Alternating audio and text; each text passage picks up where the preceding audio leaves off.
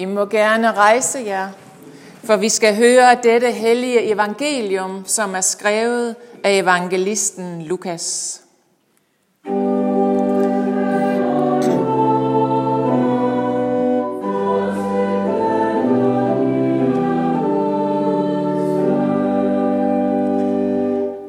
Jesus kom ind i Jericho og gik gennem byen. Der var der en mand, som hed Zacchaeus. Han var overtoller, og han var rig. Han ville gerne se, hvem Jesus var, men kunne ikke få skaren, da han var lille af vækst. Så løb han i forvejen og klatrede op i et morbærfine træ for at få ham at se, for han måtte komme forbi den vej. Da Jesus kom til stedet, så han op og sagde, Zacchaeus, skynd dig at komme ned. I dag skal jeg være gæst i dit hus.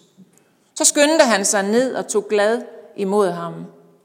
Men alle, som så det, gav ondt af sig og sagde, han er gået ind som gæst hos en syndig mand. Men Zacchaeus stod frem og sagde til Herren, Se herre, halvdelen af, hvad jeg ejer, giver jeg til de fattige, og hvis jeg har presset penge af nogen, giver jeg det fire dobbelt tilbage. Der sagde Jesus til ham, i dag er der kommet frelse til dette hus, fordi også han er en Abrahams søn.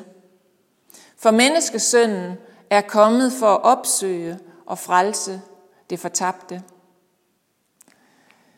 Lad min munds ord være dig til behag. Lad mit hjertes tanker nå frem for dit ansigt. Herre, min klippe og min genløser. Amen. Og værsgo og sid. Så det at få uventet besøg, er det noget, vi sådan generelt forbinder med at finde Gud, eller møde Gud? Hvis nu vi forestiller os, at vi skulle krydse af i enten ja, ved ikke eller nej, hvor vil vi sætte vores lille kryds? Da Svend Brinkmann skulle sætte sit kryds i trosforhold på Facebook, da han først lavede en profil, der skrev han kryds i ved ikke. Fordi han betragtede sig selv som agnostiker. Det er et ord, han bruger for at beskrive, at han er en kulturkristen, som ikke vil udelukke noget, der har med Gud at gøre, men som heller ikke tør sige noget med sikkerhed. Så han siger, ved ikke. Det menneske, der siger nej, hvem kunne det være? Det er nok den sværeste kategori at få skovlen under, så den lægger vi. Vi kommer tilbage til den. Så lad os i stedet først kigge på Zacchaeus, hvor han er en, der vil sætte kryds helt klart i ja. Og møde Gud, det er det samme som at få uventet besøg. Zacchaeus, han arbejder ved skattevæsenet. Men han er ikke den slags medarbejder, som kan gemme sig bag ved en computerskærm, hverken fysisk eller i overført betydning. Han bliver holdt direkte til ansvar for, hvad han laver. Også når skattesystemet og pengene og regnskabet ikke stemmer. Han kan ikke gemme sig bag ved systemet. Fordi han har indgået en aftale med den besættelsesmagt, romerne, som hans eget folk er underlagt. Han skal inddrive 12 for romerne fra sin egen landsmænd. Så han sidder som en lus imellem to negle. Fordi hans egen landsmænd, de stoler ikke på ham. For hvad nu, hvis han tager pengene og putter i egen lomme? Det gjorde de gerne. Romermagten stoler ikke på ham, for hvad nu hvis han tager penge og putter i egen lomme, og han gør sig upopulær hos sine landsmænd, og derfor har sværere ved at få pengene ind til romerne? Plus at han er meget rig, og enhver kan jo regne ud, hvor han har sine mange penge fra. Han er stukket i egen lomme, tænker man. Plus, han er overskattemester. Han er overtoller.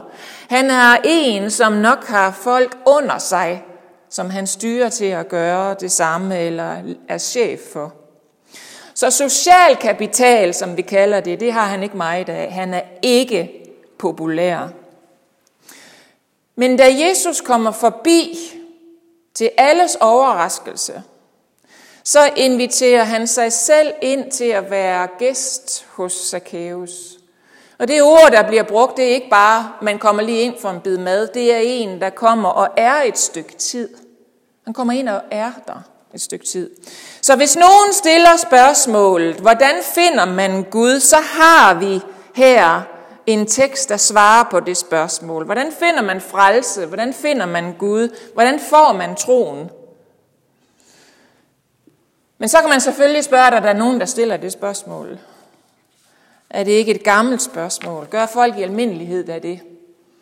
Tja, hvis man kigger i vinduerne hos boghandlerne, både online og fysisk, så ligger det spørgsmål der som vores sommerlæsning. Det ligger helt fremme i form af øh, Svend Brinkmans bog Mit år med Gud. Svend Brinkmann stiller præcis det spørgsmål, som vores tekst svarer på. Hvordan finder man Gud? Og han bruger sin sædvanlige, nysgerrige, venlige, spørgende fason. Og han indrømmer, at hvis Gud findes, så ændrer alt sig. Så derfor så skal man stille det spørgsmål, og det gør han så. Og han giver et år, 2020, til, så giver han Gud en chance for at og, øh, og lade ham finde troen. Og han lover at gøre det med den største åbenhed og videbegærlighed, som han kan mobilisere. Og uden at trække spændingen i langdrag, så konkluderer han, at han finder ikke troen på Gud. Så det er hans projekt. Men det stiller jo nogle spørgsmål. Fordi det gjorde Zacchaeus den dag, han hoppede op i træet. Så hvorfor sker det for Zacchaeus, men ikke for Brinkmann? Og faktisk så inviterer teksten os til at gå lidt mere til stålet med det spørgsmål. Fordi vi kan spørge, hvorfor kom troen? Hvorfor kom Gud? Hvorfor kom frelsen til Zacchaeus og ikke til Brinkmann? Altså vi lægger skylden eller årsagen over til Gud. Og jeg vil våge at give mit bud på et svar og øh, det er jo en, et vågestykke, så jeg holder mig lidt til, til, øh, hvad der allerede er sagt, og tager udgangspunkt i Sørine Godfredsens anmeldelse af Brinkmans projekt. Fordi hun siger, Brinkmann forholder sig slet ikke til det helt centralt kristne, for der vil han ikke hen. I stedet for, og det kan jeg også selv læse i bogen, så peger Brinkmann på den skråsikre tro. Den fundamentalistiske tro, den missionerende tro. Den tro, som er overtro, fordi den tror på alt muligt og siger, sådan er det. For eksempel opstandelse. Det peger han på med den ene hånd, og så siger han, det vil jeg ikke have. Med den anden hånd, så peger han på tvivlen og siger, den skal jeg bruge noget af. For det er den bedst mulige modgift til den skråsikre tro. Og så hælder Brinkmann lidt tvivl ind i den skråsikre tro, og så ryster han den, så den bliver blandet op, den bliver fortyndet, og så kan han have med den at gøre. Så han blander tvivl ind i troen, og så bliver han rolig, for så kan man ligesom være der. Men det er ikke det centralt kristne. Og hvis det er, bliver for abstrakt, så lægger vi det til side lidt, fordi vi har serveret på et sølvfad her en beretning om et menneske, som oplever det centralt kristne manifesterer sig, altså troen. Så nu er vi tilbage ved Zacchaeus, og vi kigger og sætter fokus på det, der sker omkring ham, for der spørger i kulissen en gruppe af de skråsikre troende, religiøs elite folk. Det er dem Brinkmann, han godt vil have med at gøre, hvis de bare lige kunne begynde at tvivle lidt, hvis de kunne dæmpe sig lidt. Og vi holder øje med, hvordan Jesus han forholder sig til dem. Han skubber dem til side. Han er mere modig, end Brinkmann er. Jesus gør ikke noget med at sige til dem, her er nøglen til tro på mig, tvivl en smule på mig, så skal I nok komme et sted hen, hvor I kan acceptere mig og tro mig. Hvis I bare tvivler lidt på mig, så skal I nok finde Gud. Nej, han siger direkte, jeg er slet ikke kommet til jer. Jeg er slet ikke kommet for at være sammen med jer. Han går forbi dem. De opsøger ham, men han har ingen intention om at lade sig opsøge. Han opsøger ikke dem til gengæld. Han tænder ikke på dem, han frastødes. Men ikke for at indgyde tvivl om, at han er kommet for noget. For han er kommet i sin fulde guddommelighed. Med Guds helt bestandte guddommelige kærlighed. Med den fulde kraft i frelsen og forløsningen. Hele udtrækket til det evige liv. Men bare til nogle andre. Og det er dem, der har opgivet selv at finde Gud, ligesom Zacchaeus. For han siger, jeg er kommet, ser I Zacchaeus her, mennesker som ham. Ham er jeg kommet for at opsøge. Det er ham, der undertrykker jer. Det er ham, der udnytter jer. Det er ham, der snyder sig til jeres penge. Men det er ham, jeg er kommet for. Og så viser han Zacchaeus den ære og kommer hjem til ham, og så fnyser de, det er klart. Jesus inviterer sig selv et andet sted hen, og så fnyser de af ham. Men Zacchaeus, han er ligeglad. Han tager glad imod Jesus. Han ved, han er ikke dum, det har vi allerede forstået, for så vil han ikke have været så dygtig en toller. Han ved godt, hvad der foregår. Men for ham gør det ingen forskel, om de hader ham, fordi han tager deres penge, eller fordi han er hos Jesus, eller er sammen med ham. Han er ligeglad. De hader ham jo alligevel. De spytter på ham uanset. Han har ikke noget at miste. Så ser, ser vi det her. At det netop er derfor, han kan modtage Jesus med glæde. Han kan se ham for, hvem han er. Han er ligeglad med, hvad de andre tænker om både ham og Jesus. Fordi han er et sted, hvor det ikke er svært for ham at give slip på hans penge. Bum, jeg giver den bare fire dobbelt og fem dobbelt og en hel masse tilbage. Det er lige mig med de penge. Hans rigdom var ikke så vigtig, som alle gik og troede. Og så kan det jo være værd at huske, hvad Jesus ikke siger, som han har sagt et andet sted til en, der var velhavende. Han sagde, selv hvad du har, giv det til de fattige. Men det siger han ikke til Zacchaeus. De har nok haft lige mange penge, eller hen i nærheden af det. Han vidste, at Zacchaeus ikke behøvede at få det at vide. Han vidste, at hvis bare Zacchaeus fik muligheden for at se, hvem Jesus var, så ville han slippe pengene med det samme. Hvis bare Jesus fik mulighed for at have helt fuldt udsyn til det centralt kristne, til Jesus selv, så vil han tage imod med glæde. Hvis bare han fik udsyn til, at Jesus selv frivilligt har opgivet alle sine penge, alle sine værdier, for at opsøge sådan et udskud som ham selv, som alle hader. Zacchaeus har aldrig hørt noget lignende. Ingen har nogensinde fortalt ham, at der er en levende Gud af den slags, som virkelig findes. Og så kan vi jo lige pludselig se, og her er vores, det sidste, vi kan se, og det er, hvem det er, der vil sige nej i spørgeskemaet. Nej, og møde Gud, det er ikke som at få uventet besøg. Det vil det menneske krydse af, som har misforstået kristendommen. Ved rigtig nok at se, hvad det er, men som har vendt det om.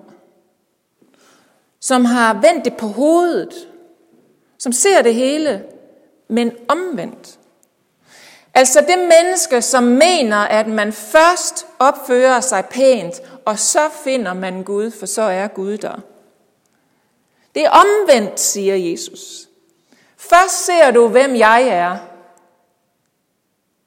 og så ændrer du dine handlinger. Helt af dig selv. Hvis du først opdager, hvem jeg er, så ændrer du dine handlinger. Hvis du først ser, hvem jeg er, så finder du mig. Det er jo logisk. Ligesom Zacchaeus. Amen. Så derfor kan vi sige til hinanden og med hele historien, æret være faderen og sønnen og helligånden, som det var i begyndelsen, og også nu, og altid, og i al evighed. Amen. Så Herre, vi takker dig for den godhed, at du opsøger os uden krav til os. Tak, at du ser os med dine egne øjne, uden at lytte til, hvad andre siger. Tak for din nåde, som er ny hver morgen. Og nu beder vi, Herre, for det menneske i vores verden, og også i vores kirke, som føler sig ensom og måske ulykkelig, fordi han eller hun ikke kan finde Gud. Herre, tak, at du kommer, og at vi kan bede om, at du kommer ind i det fangenskab og den ensomhed. Vi beder også for dem, som sidder i fysisk fangenskab, fængsel, krig, familier, hvor der er udnyttelse eller undertrykkelse, måske sygdom, eller dem, der er bange for at blive så syg, at det kunne ende med døden, eller som selv har mistet nogen, de holdt af, og ikke forstår hvorfor. Herre, kom til os alle, der hvor vi er.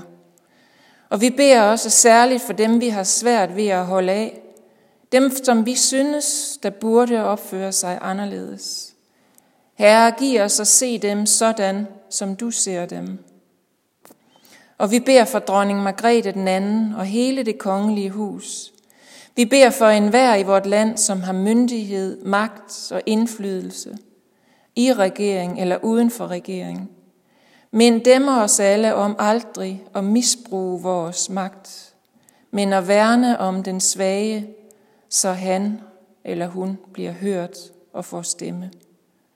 Og Herre, velsign du din kirke ud over hele jorden, og vil du da også til sidst skænke os alle det evige liv med hele udtrækket af frelse, tro og guddommelig kærlighed i troen på vor Herre Jesus Kristus. Amen.